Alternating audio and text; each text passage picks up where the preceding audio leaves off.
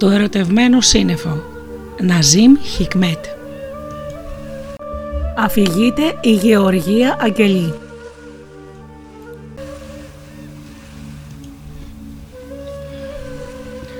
Ο Ντερβίσης κάθισε κάτω από το κυπαρίσι. Τράβηξε από τη ζώνη του τη φλογέρα και τη φύσηξε μια. Από τις τρύπες της φλογέρας πεταχτήκανε στον αέρα δέντρα, λες και ήταν κρυμμένα μέσα της. Όσο φυσούσε ο Ντερβίσης, τόσο και πιο πολλά δέντρα πεταγόταν. Και όχι μόνο δέντρα, αλλά και βουνά και ποτάμια και δρόμοι, που πήγανε και πέσανε στην άλλη άκρη του κόσμου, πάνω σε μία έρημο. Και εκεί, σε εκείνη την έρημο, τα δέντρα και τα βουνά ψηλώσανε. Τα ποτάμια τρέξανε και οι δρόμοι απλωθήκανε. Τούτο τον τόπο τον είπανε χώρα της φλογέρας. Ο Ντερβίσης πήρε μια ανάσα και ύστερα φύσηξε πάλι τη φλογέρα. Από τις τρύπες της πετάχτηκε τώρα ένας άνθρωπος με μαύρα γένια, καμπουρωτή μύτη και γουρλωτά μάτια. Έκανε δύο τούμπες στον αέρα και έπεσε δίπλα στον Τερβίση. Το όνομά του ήταν Σεϊφή, καρά Σεϊφή. Ο Σεϊφή κοίταξε μια ένα γύρο. Ύστερα έχωσε το χέρι του στην τσέπη του Τερβίση, το άρπαξε το κομπόδεμα και άρχισε να τρέχει. Ο Ντερβίσης όμως δεν χάνει καιρό. Αρπάζει μια πέτρα από κάτω και του την πετάει. Η πέτρα χτύπησε τον Σεϊφή πολύ δυνατά, τόσο που ο ίδιος του πήδηξε σαν μπάλα στον αέρα. Πήδηξε, πήδηξε και ύστερα πέταξε και πήγε στην άλλη άκρη του κόσμου, στη χώρα της Φλογέρας. Έπεσε πάνω σε ένα βουνό. Στην πραγματικότητα κάθισε πάνω στην ασημένια σέλα ενός αλόγου που στεκόταν πάνω στο βουνό σαν καλοκάθισε, έριξε μια ματιά τριγύρω. Από το βουνό είδε να κατεβαίνουν πρόβατα στην κοιλάδα. Αυτά τα πρόβατα ήταν δικά του. Κάτω στο λιβάδι έβοσκαν άλογα με μαύρες και κόκκινες σχέτες, δικά του κι αυτά. Πιο κάτω στο δρόμο είδε γκαμίλες, πολλές, να κουβαλάνε καφέ, με ταξωτά υφάσματα και φίλτιση. Αυτά όλα ήταν δικά του.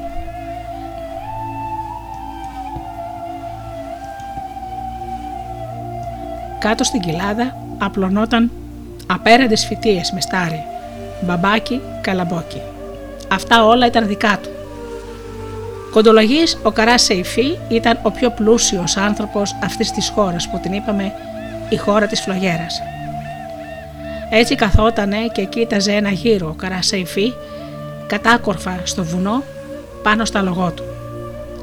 Τα μάτια του γυάλιζαν από πλεονεξία και τα σκληρά γένια του παίζανε. Ας τον αφήσουμε όμως εδώ το Σεϊφί και ας δούμε εκεί στην άλλη άκρη του κόσμου τι έκανε ο Ντερβίσης. Έπαιζε ακόμα τη φλογέρα του. Ένα κορίτσι βγήκε τώρα από τις τρύπες της. Κάνει δυο τούμπες στον αέρα και στέκεται σημά του. Είναι το πιο όμορφο του κόσμου. Μακριά μαλλιά, ίσα μέχρι τον αστράγαλό της. Το πρόσωπό της αφεγγάρει τα μάτια της γαλανά και τα ματόκλαδά της μεγάλα και γυριστά. Κι ήτανε δεν ήτανε 15 χρονών. Και το όνομά της Αϊσέ. Φυλάει το χέρι του Ντερβίση η Αϊσέ και του λέει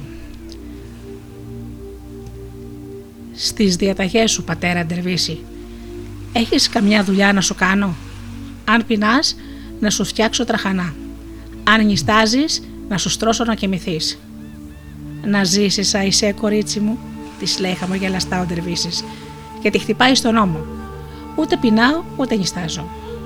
Και η Αϊσέ, μια και δεν ήθελε τίποτα ο Ντερβίσης, σηκώνεται ψηλά στον αέρα και πετάει. Στην άλλη άκρη του κόσμου, όπως ξέρουμε, είναι η χώρα της Φλογέρας. Για εκεί πέταξε και η Αϊσέ και κάθεσε στο κλαδί μιας λουλουδιασμένης μιλιάς.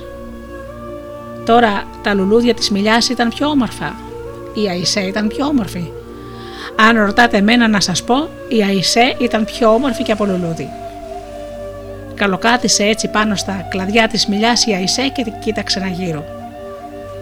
Η μιλιά φύτρωνε μέσα σε ένα κήπο που ήταν της Αϊσέ πια.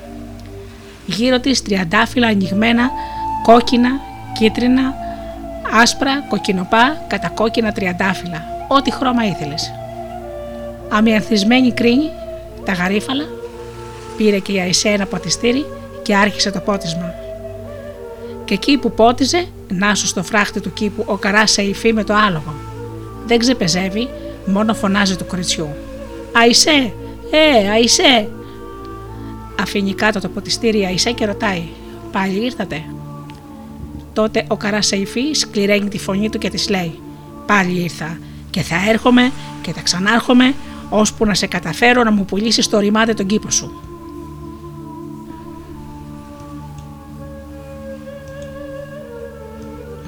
Και η Αϊσέ με φωνή πιο γλυκιά και από του πουλιού το απαντάει. Εγώ δεν πουλάω τον κήπο μου. Ούτε σε εσάς, ούτε σε κανέναν άλλον. Πόσες φορές θα το πω. Θύμω ο Καρασέιφη. Σε αυτή τη χώρα, εξόρω από αυτόν τον κήπο, όλα τα άλλα μου ανήκουν. Αυτός, ο αναθεματισμένος κήπος, σαν αγκάθι στέκεται στη μέση. Όπως και να έχει όμως το πράγμα, θα τον σκάψω ΣΥΡΙΖΑ. Μα προτού τελειώσει το λόγο του, χλιμητράει τ' άλογο και τον ρίχνει κάτω. Τώρα θα ρωτήσετε, πώς έγινε αυτό; Να σας εξηγήσω. Καθώς ο Καρά Σεϊφή μιλούσε με την Αϊσέ, ένας λαγός που περνούσε από εκεί δάγκωσε το αριστερό πόδι του αλόγου. Το ζώο οπώνεσε, κλιμίντρισε και πάρ τον κάτω τον Καρά Σεϊφή. Στο μεταξύ έγινε και κάτι ακόμα που πρέπει να σας πω. Σαν έπεισε ο Καράς Σεϊφή και φώναξε και ο λαγός το βάζε στα πόδια από το φόβο του, ένα άσπρο περιστέρι πέταξε από τον κήπο της Αϊσέ στάθηκε πάνω από το κεφάλι του Καράς Σαϊφή, σημάδεψε ψηλά και τον κουτσούλησε ανάμεσα στα φρύδια. Ο Καράς Σαϊφή νευρίασε τόσο πολύ που ξέχασε τον πόνο του και στάθηκε ορθός. Αρπάζει το τόξο του και σημαδεύει το περιστέρι. Σαν τον βλέπει η Αϊσέ, βάζει τις φωνές και έτσι το περιστέρι πέταξε μακριά. Ο Καρά Σεϊφή δεν χάνει καιρό, ανεβαίνει στο άλογο και τρακ τρακ κυνηγάει το περιστέρι. Ας αφήσουμε όμως τον Καρά Σεϊφή να κυνηγάει το πουλί και ας γυρίσουμε πίσω στον Δερβίση, που ακουμπισμένος στο κυπαρίσσι έπαιζε ακόμα τη φλογέρα του. Τώρα από μία τρύπα ξεπετάχτηκε ένα σύννεφο. Φύσαγε ο Δερβίση. Όσο φύσαγε ο Δερβίση, το σύννεφο ανέβαινε σιγά σιγά και άρχισε να παίρνει το δρόμο στον αέρα. Αργά αργά, ώσπου έφτασε στη χώρα της φλογέρας. Πέταγε, πέταγε πάνω από τη χώρα της φλογέρας όταν σε μία στιγμή βλέπεις ένα χωράφι ανάμεσα στα χαμόκλαδα ένα λαγό να καθαρίζεται. Ο λαγός ήταν εκείνος που δάγκωσε το πόδι του αλόγου του καρά υφή. Σηκώνει τα μάτια του και βλέπει και αυτό το σύννεφο που γέλαγε, διασκεδάζοντας με τον τρόπο που καθάριζε τα μουστάκια του λαγός.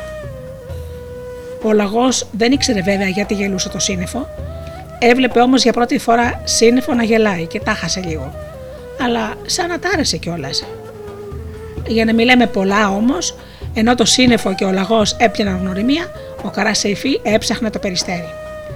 Κάπου τότε εκείνη τη στιγμή, όμως βρέθηκε το σύννεφο πάνω από το περιστέρι. Βλέποντας τον Καρά Σεϊφή να σημαδεύει με το τόξο του το πουλί, έπεσε πάνω του και το κουκούλωσε. Ο Καρά Σεϊφή μέσα στο σύννεφο δεν ήξερε τι να κάνει. Δεν έβλεπε καθόλου και άρχισε να φταρνίζεται. Ε, στέκεται άλλο το περιστέρι σηκώθηκε και έφυγε. Το σύννεφο χάρηκε που γλίτωσε το περιστέρι. Παράτησε τον καρά Σαϊφή, πήρε ύψος και συνέχισε το δρόμο του. Δρόμο πήρε, δρόμο άφησε, ώσπου έφτασε πάνω από τον κήπο της Αϊσέ. Ξαπλωμένη αυτή ανάμεσα στους κρίνους, χάζευε τον ουρανό. Τα ξανθά μαλλιά της λαμποκοπούσανε κάτω από τις ακτίνες του ηλίου και τα γαλανά της μάτια αστράφτανε στο φως. Στα δεξιά της ο λαγό και στα αριστερά της το άσπρο περιστέρι. Έπαιζε και με τα δύο. Τότε ήταν που βρέθηκε το σύννεφο ακριβώς πάνω από τον κήπο. Και να. Πέφτει σκιά πάνω από τον κήπο και ύστερα πάλι ο ήλιος. Και αμέσως πάλι σκιά, σαν να ήρθε από την αντίθετη πλευρά.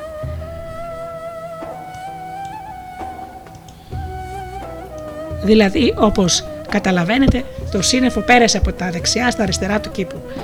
Ύστερα γύρισε πίσω και κοίταξε και όταν είδε την Αϊσέ ξαναγύρισε. Είδε η Αϊσέ το σύννεφο και ο λαγός και το περιστέρι. Το περιστέρι μάλιστα το αναγνώρισε το σύννεφο που το είχε σώσει και κούνησε τα φτερά του.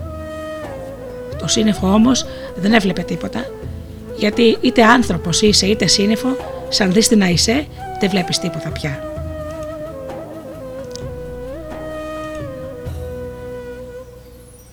Αναστενάζει λοιπόν το σύννεφο. Οφ, οφ. Και η Αϊσέ με τις άκρες στο δαχτύλο της του στέλνει ένα φιλί. Φτάνει το φιλί στο σύννεφο, τα χάνει. Γρήγορα όμως συνέρχεται, μόνο που πια παίρνει το σχήμα ενός πελώριου τριαντάφυλλου. Ο ουρανός από τότε που έγινε ουρανός δεν είχε δει τόσο μεγάλο άσπρο τριαντάφυλλο.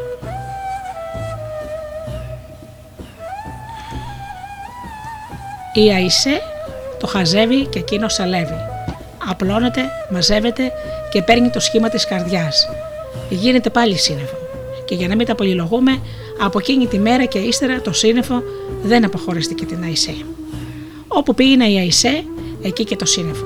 Η Αϊσέ στον κήπο με το περιστέρι στον ώμο της και το λαγόσιμά της, από πάνω της το σύννεφο. Όταν το κορίτσι σκουπίζει τον υδρότα του και πάει να βάλει το χέρι πάνω στα φρύδια του να προφυλαχτεί από τον ήλιο, να σου και το σύννεφο τρέχει μπροστά από τον ήλιο, τον σκεπάζει και συνεφιάζει ο κήπος.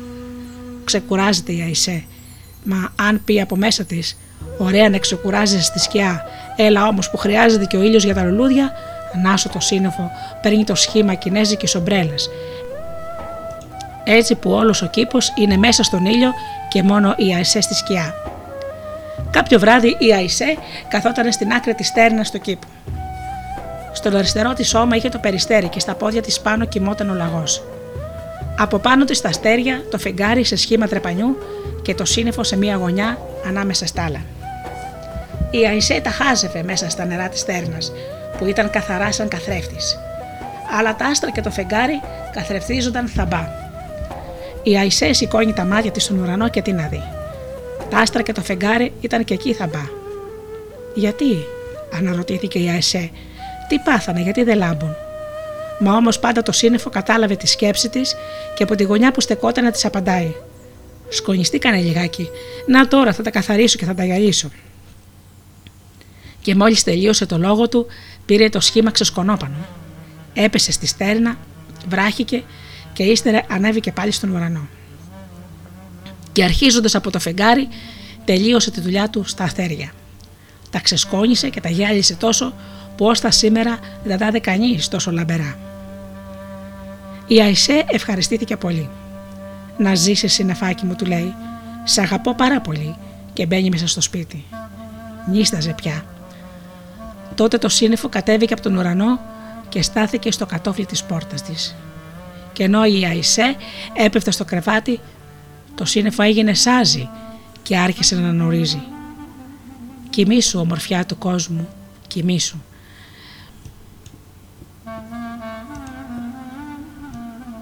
Σούφερα από τους κήπους στον ύπνο. Στα μάτια σου τα φύλλα είναι πράσινα. Κοιμήσου ομορφιά του κόσμου, κοιμήσου. Κοιμήσου γλυκά γλυκά, νάνι. Κοιμήσου ομορφιά του κόσμου, κοιμήσου. Από τα άστρα σούφερα τον ύπνο, από σκούρο γαλάζιο βελούδο. Κοιμήσου ομορφιά του κόσμου, κοιμήσου.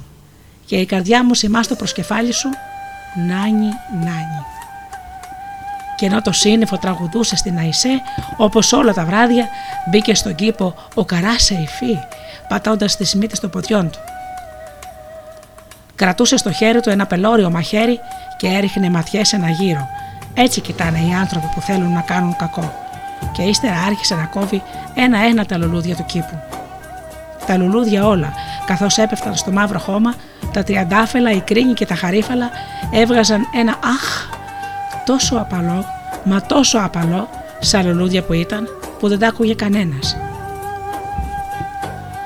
Για να μην τα πολυλογούμε, ο Καρά Σεϊφή κάποια στιγμή έφτασε στο λαιμό ενός γαϊδουράγκαθου. Τότε εκείνο άρχισε να παρακαλάει: Μη με σκοτώνεις, μπορεί να σου φανώ χρήσιμο καμιά μέρα. Και ο Καρά Σεϊφή, όχι επειδή το λυπήθηκε, αλλά επειδή σκέφτηκε πως πραγματικά μπορούσε να του φανεί χρήσιμο, δεν το έκοψε. Στο μεταξύ η Αϊσέ με τον ανούρισμα του σύννεφου είχε αποκοιμηθεί. Το σύννεφο τότε πήρε το παλιό του σχήμα και ανέβηκε στον ουρανό. Από εκεί έριξε μια ματιά γύρω του και από κάτω του.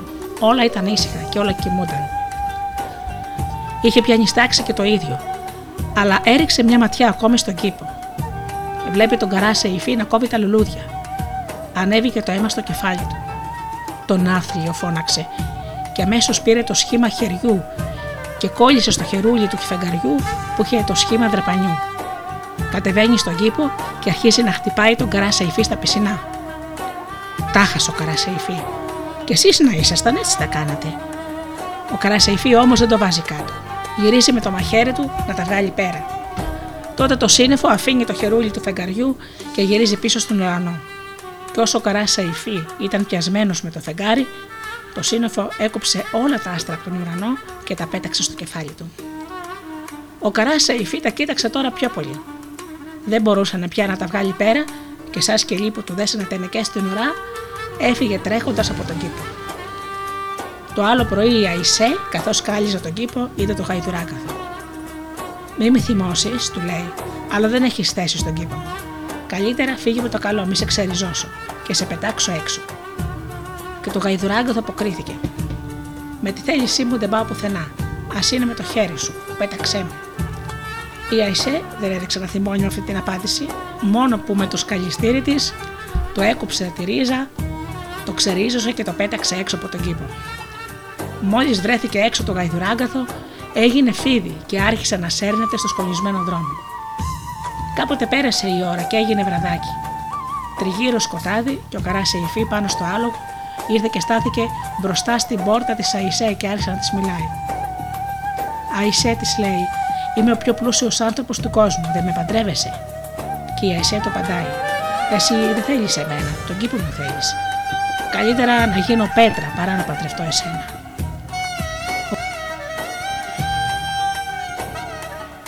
Ο Καράσε Ιφή θύμωσε τόσο πολύ με αυτά που το απάντησε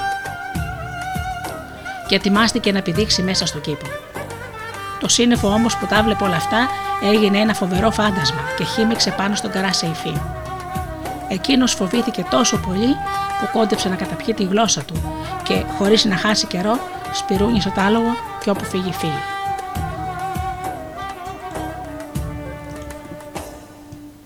Το φάντασμα σύννεφο κυνήγησε τον καράσα υφή ως την άλλη άκρη του ποταμού και ύστερα γύρισε στον κήπο σαν μαλλιαρός σκυλί και ξάπλωσε στα πόδια της Αϊσέ.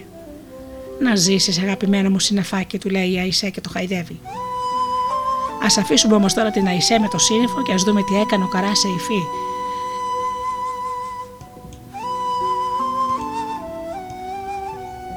Στην άλλη όχθη του ποταμού που σταμάτησε βλέπει το γαϊδουράγκαθο. «Γεια σου Σεϊφή Αϊγά», του λέει εκείνο. Η Αϊσέ μας έδειξε και τους δυο. Πάρε με λοιπόν στη σέλα σου και τράβα όπου πάω. Ο Καρά Σεϊφή πήρε πίσω του το γαϊδουράγκαθο και τράβηξε το δρόμο που του είπε εκείνο. Δρόμο πήραν, δρόμο άφησαν και σε κάποια στιγμή το γαϊδουράγκαθο διατάζει τον Καρά Σεϊφή να αγοράσει ένα τσουβάλι και ένα σταμνί. Τα παίρνει εκείνος και κρεμάει στα δεξιά του αλόγου το σταμνί και στα ζερβά του το τσουβάλι. Περπάτησαν, περπάτησαν, πέρασαν δάση και ρημιές το άλογο του καρά υφή από τους δρόμους που έκανε αδυνάτησε τόσο που έγινε σαν κλωστή. Στις 15 μέρες πέρασαν μια πεδιάδα. Στις 30 φτάνουν σε ένα άπλωμα που και οι τέσσερις πλευρές του είχαν κλειστεί με βράχους. Ο ήλιος έκαιγε σαν κόλαση. Το χώμα είχε σκάσει. Ο καρά υφή κοιτάζει γύρω του, δεν υπήρχε πουθενά ούτε μία σπιθαμή σκιά. Στις 35 μέρες δεν υπήρχε ούτε χώμα ούτε πέτρα. Στην απέραντη αμμουδιά το άλογο δεν μπορούσε να κάνει ούτε ένα βήμα. Στις 40 μέρες, λέει το γαϊδουράκαθο, φτάσαμε. Εδώ είναι η χώρα χωρίς νερό. Γέμισε το τσουβάλι με άμμο. Ο καράσε υφή κατέβηκε από το άλογο που είχε μείνει πετσί και κόκαλο, γέμισε το τσουβάλι με άμμο και ύστερα το φόρτωσε στο άλογο και ανέβηκε και ο ίδιος. Το άλογο άρχισε να μιλάει. Λυπήσουμε σε υφή αγά του λέει, δεν μπορώ να πάρω τα πόδια μου, πώς να κουβαλήσω και αυτό το τσουβάλι καρά υφή αντί να το λυπηθεί, άρχισε να το μαστιγώνει. Το καημένο το άλογο περπατούσε κουτσένοντας τώρα. Το γαϊδουράγκαθο όμως διατάσσει πάλι. Εμπρός για τη χώρα των ανέμων τώρα. Κάνανε κάμπος στο δρόμο, ώσπου ξαφνικά τους έπιασε δυνατός αέρας. Βήμα δεν μπορούσες να κάνεις. Και να, δέντρα. Οι ρίζες τους 7 σειρές κάτω από το χώμα. Οι κορφέ τους ως τον 7ο ουρανό. Μία σκάβανε στο χώμα ως κάτω και μια στυλώνονταν. Ο καράς Σαϊφή λέει στο γαϊδουράκαθο. Δεν πάει άλλο, ούτε τ' άλογο, ούτε κι εγώ αντέχουμε πια. Αλλά το γαϊδουράκαθο δεν γίνεται να σταματήσουμε, του λέει. Σύρε τ' άλογο. Ο καράς Σαϊφή, βουρδουλιά τη βουρδουλιά στο άλογο που φτηνε αίμα, κατάφερε να κάνουν άλλες τρεις μέρες και τρεις νύχτες δρόμο, ώσπου φτάσανε σε μια κορθαλασσιά. Στη θάλασσα τα κύματα κάναν αφρούς, το ένα πάνω στο άλλο, ίσα με 7 πύργους, και ύστερα με ορμή πέφτανε στην ακροθαλασσιά. Το γαϊδουράγκαθο λέει στον Καρασέιφι.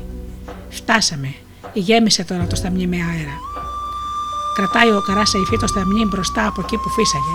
Το γεμίζει αέρα και κλείνει το στόμα του με ένα κομμάτι δέρμα που το έδωσε με το ίδιο το γαϊδουράγκαθο. Φόρτωσε και το σταμνί στο άλογο που πήρανε τον δρόμο του γυρισμού. Ο άνεμος φυσούσε πίσω τους και τώρα το άλογο πήγαινε σαν να είχε φτερά. Α γυρίσουμε όμως κι εμείς πάλι στην Αϊσέ. Βρισκόταν ακόμα στο κρεβάτι. Το άσπρο περιστέρι στο προσκέφαλό της. Ο λαγός στα πόδια της. Και το σύννεφο έξω στην πόρτα. Κοιμούνταν όλοι γλυκά-γλυκά. Ο καράς υφή όμως, που έκανε τώρα τρεις μέρες να γυρίσει μπροστά στις 43 που έκανε να πάει, βρέθηκε εκείνο το βράδυ έξω από την κήπο της Αϊσέ Κατέβηκε από το άλογο, φορτώθηκε το τσουβάλι και πήγε στον κήπο. Το αμμουδερό χώμα του τσουβαλιού το άδειασε γύρω από τις ρίζες των ουλουδιών σε όλο τον κήπο και ύστερα βγήκε πάλι έξω. Σαν έφτασε το πρωί η Αϊσέ και όλα γύρω της ξύπνησαν από αναστεναγμούς που έρχονταν από τον κήπο. Τρέχουν και τι να δούμε. Η κρίνη, τα τριαντάφυλλα, τα χαρίφαλα, τα δέντρα Όλα και το νερό της τέρνας τα πάντα ξεραίνονταν με αναστεναγμούς. Τα λουλούδια κυτρινίζανε, τα φύλλα στρίφτανε σαν να είχαν πυρώσει από τη φωτιά. Το νερό χανότανε, λες και η στέρνα είχε τρύπα. Και όλα μαζί με ένα στόμα παρακαλούσανε. Γλίτωσέ μας, Αϊσέ. Μαρενόμαστε, πεθαίνουμε, πεθαίνουμε. Σώσε μας, Αϊσέ, κόρη μας. Η Αϊσέ τα είχε χαμένα, δεν ήξερε τι να κάνει. Έτρεχε από το ένα στο άλλο σαν τρελή από τον παραμένο τριαντάφυλλο στον ξεραμένο κρίνο, από εκεί στο κυτρινισμένο γαρίφαλο.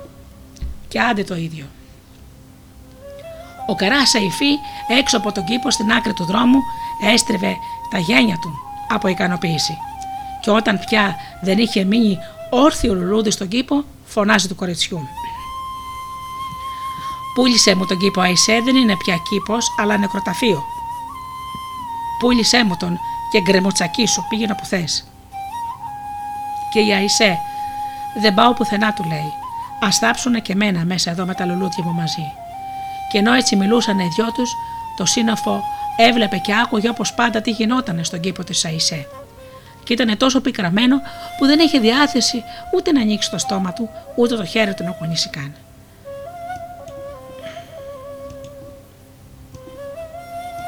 Το περιστέρι όμως που πέταξε κοντά του του λέει Αδελφάκι σύννεφο, δεν βοηθάς την Αϊσέ, αδελφάκι σύννεφο. Το σύννεφο άφησε να του ξεφύγει ένα άχα από την καρδιά του και λέει: Τι περνάει από το χέρι μου, πώς να βοηθήσω; Για την Αϊσέ και τη ζωή μου θα θυσίαζα. Και το περιστέρι. Θυσίασέ την τότε. Και το σύννεφο. Κοίταξε βρε πώς δεν το σκέφτηκα, λέει. Και άρχισε αμέσως να θυσιάζεται και την Αϊσέ. Πώς, έγινε βροχή και έβρεξε. Ο καράς Σεϊφή όμως εκνευρίστηκε τόσο με το σύννεφο και τα καμώματά του που άρχισε να του ρίχνει βέλη με το τόξο του. Αλλά το γαϊδουράγκαθο του φωνάζει δεμένο καθώς ήταν στο στόμα του σταμιού. Τι θα του κάνεις μωρέ το σύννεφο με τα βέλη, λύσε με να ανοίξει το σταμνί.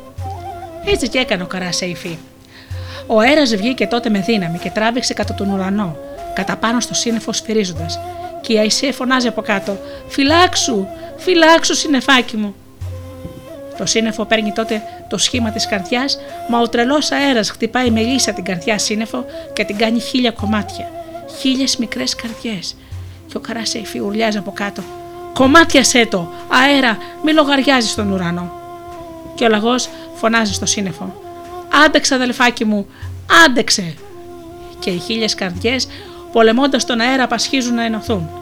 η Αϊσέ, ο Λαγός, ο Καρασεϊφή, το Άλογο, το Γαϊδουράγκαθο, με σηκωμένα τα κεφάλια του στον ουρανό, παρακολουθούν με αγωνία μεγάλη την πάλη του σύννεφου με τον αέρα. Φωνάζοντας ο καθένας στον δικό του, ενώ το περιστέρι έτρεχε και μάζευε τις μικρές καρδιές με το ράμφος του και τις έφερνε στο σύννεφο, βοηθώντας τις να ενωθούν. Για να μην τα πολυλογούμε στο τέλος, μαζεύτηκαν όλες οι μικρές καρδιές και έγιναν πάλι μια πελώρια καρδιά. Μόλις την είδε το γαϊδουράγκαθο, λέει το καρασαϊφί. Στείλε με εκεί πάνω. Έτσι και έκανε ο καρασαϊφί. Το γαϊδουράγκαθο πήγε για τότε και τυλίχτηκε γύρω από την καρδιά σύννεφο, για να της πιει το αίμα. Όμως από την άλλη μεριά ο αέρας προσπαθούσε να την κομματιάσει. Τότε μπήκε και το άσπρο περιστέρι στον αγώνα. Πήγε και κόλλησε πάνω στο γαϊδουράγκαθο και με το ράμφο του βάλθηκε να το κομματιάζει. Το γαϊδουράγκαθο έπεσε στη γη. Μικρά κομματάκια. Μπροστά στα μικρά πόδια του καράσε η φύ. Ο τρελός αέρας σταμάτησε να φυσάει και άρχισε να πέφτει κι αυτός. Ο καράσα η τρελάθηκε, αλλά οι αεσέ με το λαγό πάνε να αποτρελαθούν από τη χαρά τους. Σαν πέρασε ο κίνδυνος και από το τρελό αέρα το σύννεφο πήρε το σχήμα του ματιού και άρχισε να κλαίει. Γιατί κλαις, αδελφάκι σύννεφο, το ρωτάει το περιστέρι. Λυπάσαι για μένα; Δεν λυπάμαι για μένα, απαντάει το σύννεφο. Χαλάλη η ζωή μου για την Αϊσέ, μόνο κλαίω γιατί πρέπει να την αποχωριστώ. Και άρχισε μια βροχή, λες και τα άδειαζαν από ποτήρι. Τα λουλούδια στον κήπο σηκώσαν το κεφάλι τους σαν ασάνανε. Ξαναβρήκανε το χρώμα τους και η Αϊσέ από τη μια σκουπίζε τα μάτια της και από την άλλη φώναζε: Συνεφάκι μου, συνεφούλη μου, με πεθάνεις. Δεν θέλω, φτάνει, μην πεθάνεις. Το καράσι είχε γίνει μουσχημα από τη βροχή. Τα δόντια του χτυπούσαν από το θυμό του και από την βροχή που είχε φτάσει στο κόκαλό του. Εμείς όμως ας αφήσουμε το σύννεφο, την Αϊσέ, τον καράσα υφή και ας δούμε που πήγε το άσπρο περιστέρι. Το περιστέρι λοιπόν κυνήγησε τον αέρα που ντροπιασμένος έφευγε όπως όπως. Αδελφέ αέρα, του λέει. Ο καράσα υφή σε ρεζίλεψε. Γιατί ξόδεψες τη δύναμή σου σε άδικη δουλειά; Γι' αυτό δεν μπόρεσες να τα βγάλεις πέρα με το σύννεφο. Δεν θα πάρεις εκδίκηση. Δεν θα πληρώσει ο καράσα υφή. Ο τρελός αέρας, μόλις άκουσε τα λόγια του περιστεριού, γύρισε πίσω σφυρίζοντας και σηκώνοντας κολόνες σκόνη. Όρμησε πάνω στον καρά Σαϊφή, τον πέταξε από το άλογο, τον ξανασήκωσε ψηλά, τον στριφογύρισε και τον ξαναπέταξε κάτω. Ο καράς Σαϊφή τότε θέλησε να ανέβει στα λογό του και εκείνο, Γιατί να σε λυπηθώ εγώ τώρα, του λέει, Εσύ εμένα με λυπήθηκες. Του έδωσε και μια κλωσιά και τον πέταξε πέρα. Ο τρελός αέρας τότε τον πήρε σαν φίλο, τον κύλησε, τον έσουρε και τον πέταξε σε ένα κρεμό. Εμείς όμως ας γυρίσουμε πάλι στον κήπο τη Αϊσέ. Όλα τα λουλούδια λάπανε, τα δέντρα μπουμπουκιάσανε και η Αϊσέ στην άκρη της τέρνας, το περιστέρι στα ζερβά της, ο λαγός στα δεξιά της και ο ουρανός καταγάλανο, κατά μεσήμερο. Όλοι ήταν ευχαριστημένοι, εκτός από την Αϊσέ. Το περιστέρι δεν άντυξε και τη ρωτάει: Αϊσέ μου, γιατί αυτή η θλίψη; Και η Αϊσέ, το συνεφάκι μου μας γλίτωσε όλους, μα εκείνο χάθηκε. Θυσιάστηκε για όλους εμάς. Αν δεν λυπηθώ εγώ, ποιος θα λυπηθεί, είπε και αναστέναξε. Τα δάκρυά της πέσανε μαργαριτάρια μες στη στέρνα και της λέει ο λαγός: Μην πικραίνεσαι άδικα, Άισε, οι καλοί άνθρωποι, τα καλά ζώα, τα καλά σύννεφα δεν χάνονται ποτέ. Όποιος αγαπάει δεν πεθαίνει. Για δες λοιπόν τη στέρνα, κοιτάζει και τη βλέπει η Αϊσέ. Από τη στέρνα που είχε γεμίσει με βρόχινο νερό, ανυψωνόταν ένας γαλάζιος κύκνος από τις ακτίνες του ήλιου και ύστερα από λίγο στο γαλάζιο του ουρανού, παίρνοντας το παλιό του σχήμα, φάνηκε το σύννεφο.